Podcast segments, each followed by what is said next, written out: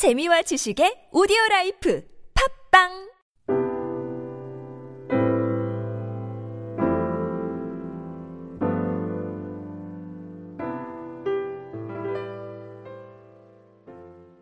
교우 여러분, 세상에는 많은 싸움이 있습니다. 그리고 그 가운데에는 강자와 약자가 있습니다. 그 강자와 약자 가운데 계속 전쟁이 있는 것입니다. 여러분, 여러분은 어떻게 생각하십니까? 약자가 강자를 이기는 그런 길이 있습니까? 여러분은, 어, 강자, 약자들이 강자와 싸워서 강자를 꺾어 넘어뜨릴 만한 그런 방법이 있다고 생각하시는가 하는 그런 질문이. 사실 일반적으로 현실 세계에서 약자가 강자를 이기는 어, 길은 거의 없습니다. 오히려 강자에게 약자가 잘 보여야 살아남을 수 있는 것이 현실입니다. 하지만 성경에는 약자가 강자를 이기고 또 강자들 사이에서 존경을 받으면서 살아갈 수 있는 길이 있다고 그렇게 가르쳐 주고 있고 그 길은 하나님을 의지하면서 살아가는 것이라고 그렇게 분명하게 말씀해 주고 계십니다. 예를 들어서 아브라함의 아들 이삭의 이야기를 살펴보면 그런 것을 알 수가 있습니다. 이삭이 굉장히 유약하고 힘이 없는 사람이었습니다. 그래서 이 강자들 사이에서 그 나그네와 같이 살면서 그 우물을 파기만 하면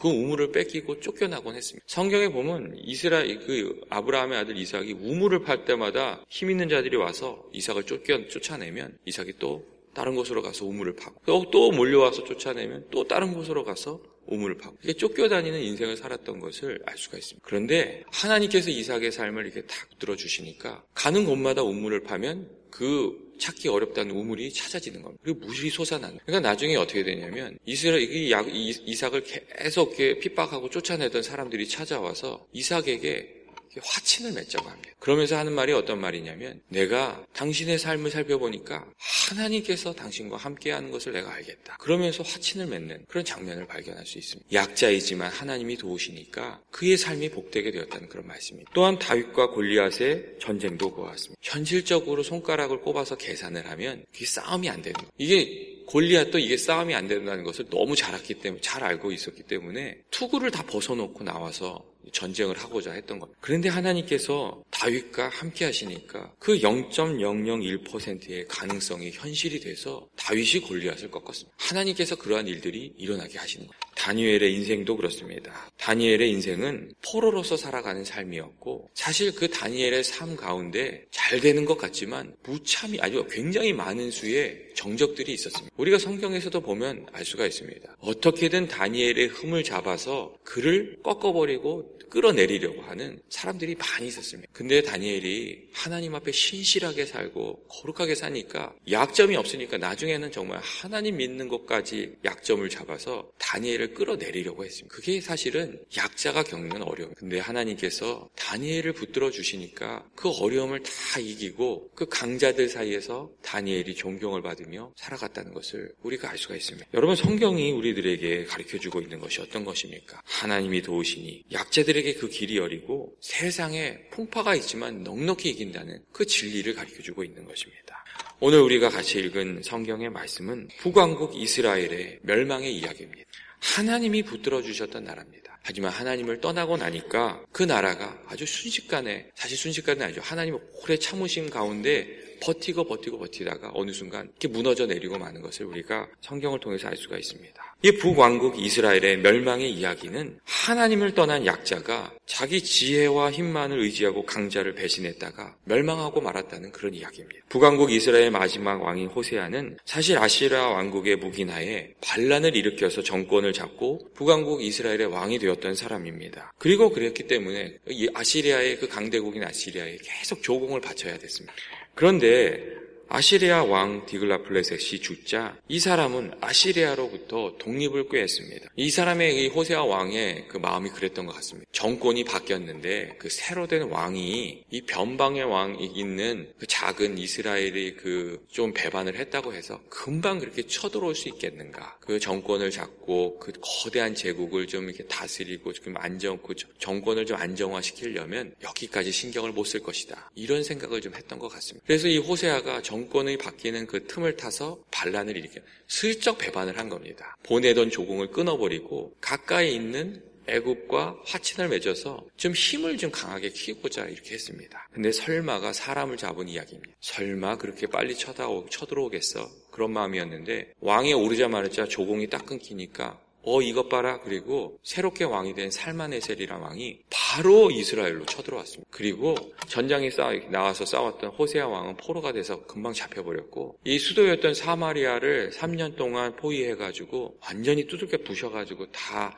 나라가 망하게 하고 거기 이스라엘 다시는 반란을 못 꾀하게끔 이스라엘 사람들을 다 포로로 잡아갔습니다. 정말 안타까운 것은 3년이란 시간 동안 이스라엘이 버티고 있었는데 호세와 왕이 의지하고 있었던 또 다른 강국인 애굽은 끝내 군대를 파견해서 이 호세 왕을 구해주지 않았다는 것이었습니다. 결국 호세 왕이 그 의지했던 애굽에게도 배신을 당했고 북왕국 이스라엘은 수도가 불타고 사람들이 다 노예로 끌려가고 말았습니다. 세상적인 안목에서 북왕국 이스라엘의 이러한 안타까운 마지막은 강대국의 심사를 거스린 어스려 어리석은 왕의 최후라고 요약할 수 있습니다. 그런데 성경은 단순히 이스라엘의 멸망이 약소국이기 때문 약소국이었기 때문이라고 그렇게 이야기하고 있지 않습니다. 이스라엘의 멸망은 이스라엘의 이스라엘이 단순히 약소국 약소국이었기 때문이 아니라 하나님의 하나님을 떠나서 죄를 범하였기 때문이라고 그렇게 오늘 말씀해주고 있습니다. 성경은 북왕국 이스라엘의 멸망의 이유가 생명의 근원이고 지혜의 근원이고 힘의 근원이었던 이스라엘의 참 의지자가 되었던 하나님을 버리고 우상을 섬기고 자기 자신의 힘만을 의지했기 때문에 자기 자신의 지혜만으로 세상을 이기려고 했기 때문이라고 그렇게 가르쳐주고 있다는 말씀입니다. 이스라엘 멸망한 것은 단순히 약속의 비해가 아닙니다. 참 소망이 되시는 하나님을 버린 어리석은 민족의 그 민족의 비극이라고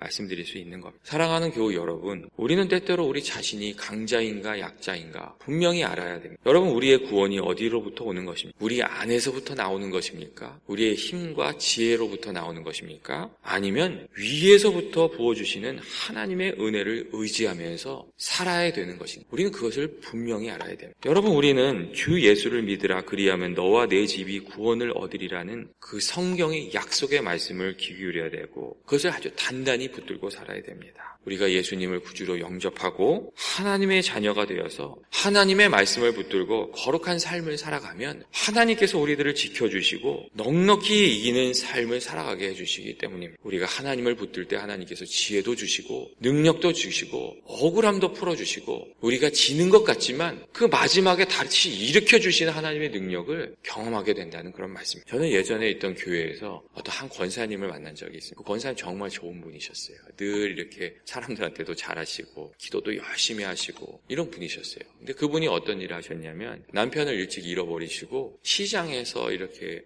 멸치도 파시고 콩나물도 파시고 그런 분이셨어요. 그분이 그내 자녀를 키우기 위해서 정말 고생도 많이 하셨고요. 그 다음에 날마다 정말 교회에 와셔서 기도하셨어요. 그리고 어려운 일이 있으실 때마다 그분이요 옛날에는 교회가 이렇게 마루바닥으로 있었잖아요. 그 마루바닥을 두들기면서 이렇게 기도하시면서 사셨어요. 자녀들 등록금이 마련이 안 되면 그때도 이렇게 기도하시고 또 이렇게 집안에 이렇게 하루하루의 그 살아갈 그 양식을 위해서 기도하시고 그분은 정말 이게 하루 벌어서 하루 먹고 이렇게 그런 분 삶을 하셨던 분이죠. 근데 그렇게 기도를 많이 하셨어요. 그리고 그 권사님이 어떻게 그 시대를 시절을 이정해내셨는지 모르겠지만 정말 하나님이 이렇게 기도할 때마다 부어 주셔서 이렇게 그 위기를 잘 넘겼지 그런 간증을 가지고 사셨어요. 여러분 저는 정말 그 권사님 기도하셔서 하나님 은혜를 받았다고 생각해요. 그리고 하나님이 정말 그 권사님이 기도하신 대로 그 자녀들의 길을 다 열어 주셔서 나중에는 권사님이 좀 편안하게 사셨어요. 여러분 우리가 세상을 살아가면서 여러 가지 어려움을 당하고 또 힘든 일을 많이 경험합니다. 하지만 우리가 정말 하나님께 소망을 두고 하나님께 부르짖고 하나님 의지하면서 살아가면 하나님께서 성경에서 약속해 주신 그 약속의 말씀대로 우리들의 삶의 길을 붙들어 주시고 잘 넘어가게 하신다고 저는 확신합니다. 늘 세상에서 연약한 저희들이 우리들이 붙들 것은 하나님의 은혜 외에는 없습니다. 그리고 우리가 하나님을 온전히 붙들고 하나님의 말씀대로 살아가면 세상의 어떤 파도가 우리 인생에 찾아오더라. 늘 넉넉히 이게 해주시는 것입니다. 그 간증을 하나님께서 귀한 은혜로 저희들에게 베풀어 주신다고 저는 확신합니다. 오늘 하루 살아가면서 우리가 어떻게 살아야 되겠습니까? 더욱 하나님을 바라보면서 또 어려울수록 더욱 하나님께 의지하면서 그리고 하나님을 자녀들에게 가르치고 또 우리가 하나님을 든든히 붙들고 그분만을 의지하면서 그렇게 살아야 우리들의 삶에 우리들의 가정에 우리들의 앞날에 전 소망이 있다고 생각합니다. 하나님으로 승리하는 오늘 하루가 여러분 모두가 되시기를 주님의 이름으로 축원드리며 같이 기도하시겠습니다. 사랑과 은혜가 많으신 하나님 아버지, 연약한 저희들이 오늘도 이렇게 주님의 자리, 주님의 전에 나왔습니다. 하나님 아버지 하나님께서 저희들 붙들어 주시길 원하옵고 아버지께서 저희들의 힘과 지혜와 능력이 되어 주시기를 간절히 간구합니다. 아버지 저희들 어려움이 있을 때 하나님께서 지혜도 주시고 또 하나님께서 저희들을 건져 주시길 원합니다. 저희들에게 주의 사람 도움의 손길을 허락하여 주시고 또 저희들에게 하나님의 사람들을 보내 주시길 원합니다. 연약한 저희들이 주의 말씀을 가지고 오늘 하루도 승리하게 하여 주시옵소서. 예수님의 이름으로 기도합니다. 아멘. 이 시간 다 같이 성교지와 또 성교사님들을 위해서 중보기도 하도록 하겠습니다. 오늘은 성교지를 위해서 특별히 기도하는 날입니다. 케냐를 위해서, 니카라가를 위해서, 또 지금 멕시코에 성교팀이 나가 있는데 그 성교팀을 위해서, KM 중고등부 성교팀을 위해서 또 같이 기도하도록 하겠습니다. 같이 기도하시겠습니다. 사랑이 많으신 하나님 아버지 오늘도 주의 은혜를 간구하며 저희들 나왔습니다. 오늘은 특별히 저희들이 성교지를 위해서 기도하길 원합니다. 아버지 저희 성교지에 정말 하나님 의 은혜를 베풀어 주시고 말씀을 베풀어 주시고 인도하심을 허락하여 하나님께서 채워 주셔서 각 성교지가 정말 잘 감당